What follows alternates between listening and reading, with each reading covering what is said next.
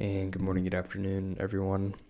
Welcome to another episode of the Weekly Scoop. But first, a thank you to my sponsor, Zencastr. They've done so much for me, and I think you should create an account with them, or if you have an account, upgrade to their Pro series. And I say that because they offer the best audio and video quality, 1080p HD, 16-bit WAV audio. It's just the best, and you can have unlimited guests. It's just better than trying to record on like Zoom or any other platform that has like video communications involved. It's just really helped me utilize guests and get high quality video to publish on YouTube or Twitch or whatever the case may be. So that being said, you should sign up using my promo code. Go to zencastr.com/pricing and enter promo code theweeklyscoop1, and you'll get 30% off your first 3 months. So that's zencastr.com, and then use promo code theweeklyscoop1. That being said, guys, let's get after it.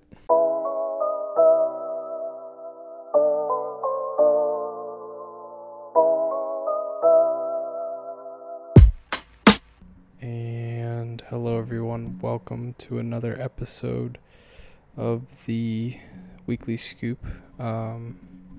Let's get down to it. What's the long game looking like for Web3 as a whole?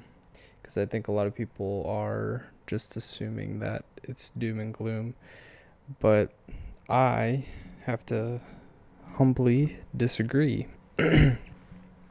from the standpoint of I think Web3 is in a good position to grow and accommodate the issues that go along with investing and staking and NFTs and whatnot. So that being said, let's get into it.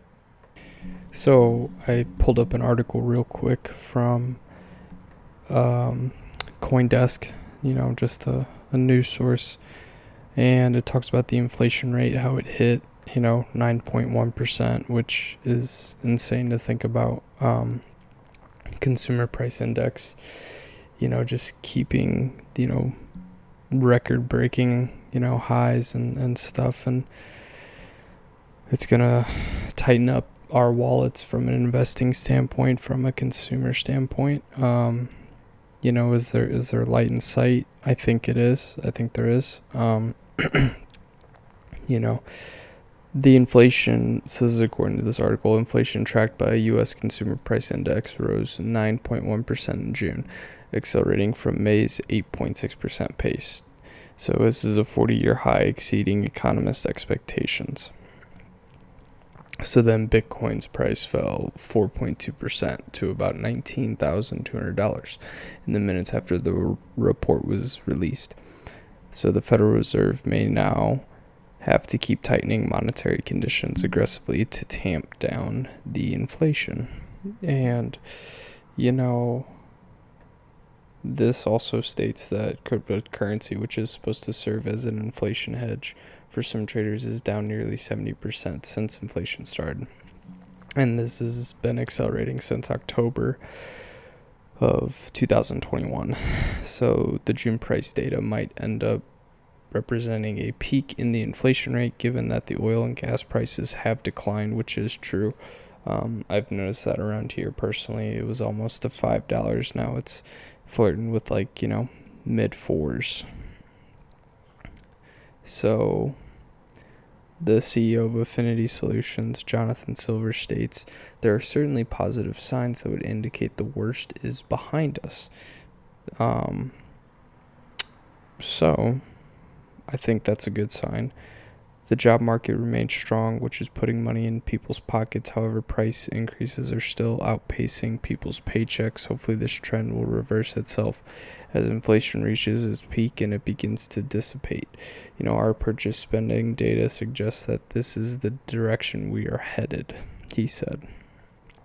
So with the Fed, they're going to revisit their monetary policy you know, with the Federal Open Market Committee, is scheduled to meet July 26 and 7 to discuss further monetary tightening. So this is where, you know, they raised the rates in a sense. I don't know if you guys remember it last month, but they went up, I think it was 75 basis points, so 0.75 percent is what they went up by. The fresh inflation high could give central bankers the green light for another aggressive rate hike. So the Fed has prioritized the battle to stabilize prices over any push for economic growth at this point in time. Is there a risk we would go too far? Certainly there's a risk. That's what Jerome Powell said during a recent conference at the European Central Bank Forum. The bigger mistake to make, let's put it that way, would be to fail to restore price stability.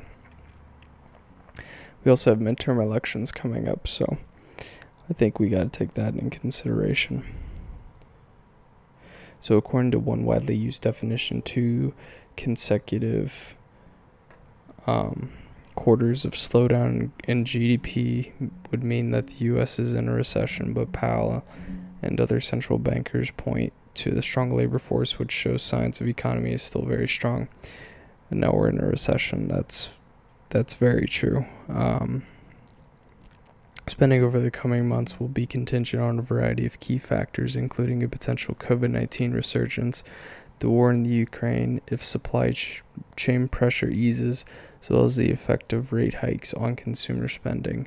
Silver said it will be interesting to see what happens after the summer hangover recedes and we get a clearer picture of the state of the economy, war in the Ukraine, and COVID. So, what does this mean from a long-term perspective? I think long-term we're going to keep pushing downward for the next couple months. But I definitely could see this upcoming October seeing some life in the Web3 market. I think what's going to happen, though, people, is all those meme coins you thought were going to moon, it's not going to happen. So Dogecoin, probably not going to moon. Shiba Inu, probably not going to moon. You know, all your stupid coins, cum rocket, you know, boob coin, whatever it is, it's not gonna moon, guys.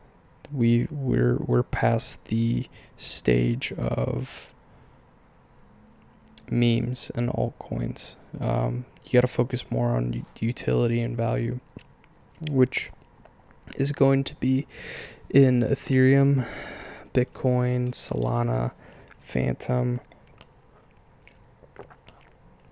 XRP, Stellar Lumens, Algorand,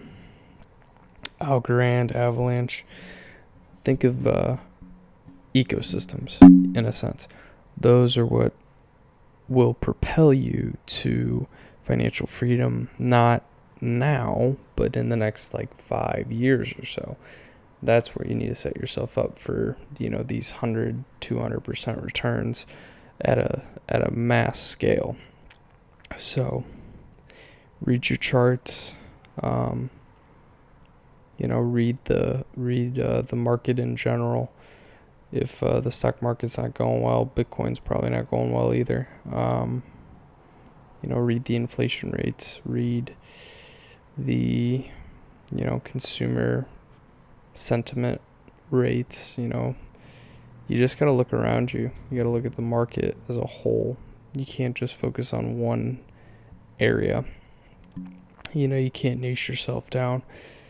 You can't focus on what's going to be, lasting in the next couple of weeks or the next couple of months. You got to think next couple of years. You got to look, you got to zoom out. I'm in a collective with a guy named Jeremy, and he always says, zoom the fuck out. That's what I'm going to tell you right here. You got to zoom the fuck out, guys. And you got to think what's going to be around in the next 2 years. And that's even on a very small macro scale, what is going to happen in the next 2 years? And then think what's going to happen in the next 5 years, next 10 years. You gotta think long term. You can't just think what's going to make you a quick buck this week, this month, this year. You know, we got to zoom the fuck out and think longer term, which obviously we know Bitcoin has a stronghold in this new space. We know that Ethereum has a good stronghold. We know that Solana has issues, but I definitely think Solana has a stronghold with what they offer in the NFT space. Like Cardano, the ISO, 222 coins, they definitely have a stronghold with the federal government, so they have an opportunity to basically they have an opportunity to be stable coins down the road with the ISO 222s. So that's XRP, Algorand, Stellar Lumens. I think it's XDC might be one, maybe Quant. So yeah, that's the thing. Like you just got to look at this macro perspective with Web3, because you're not going to get rich in the next 6 to 12 months off of cryptocurrency. It's just not going to happen. That's why you have to also diversify yourself in stocks, commodities, you know, precious metals. You really gotta solidify yourself. And yeah, so just taking that challenge to you guys for this week. I hope you finish strong with your investments. I hope you keep thinking, you know, in the macro, zooming out, what's going to be successful in the next couple of years, maybe the next 5 years. This is important, guys. So if you want that financial freedom, I hope that you're taking this word for what it is. Go to a couple of platforms I recommend. Into the Block is one of them. You have to sign up, but, you know, use the free trial, look at the user base, and look at whose active users are going up and whose active users are going down, who's signing up for wallets, things of that nature. The next thing I want you to try and add is Coin Market Cap to your list. It's going to help you just figure out, you know, where market caps are for each coin, because market cap is important, and supply as well for each coin.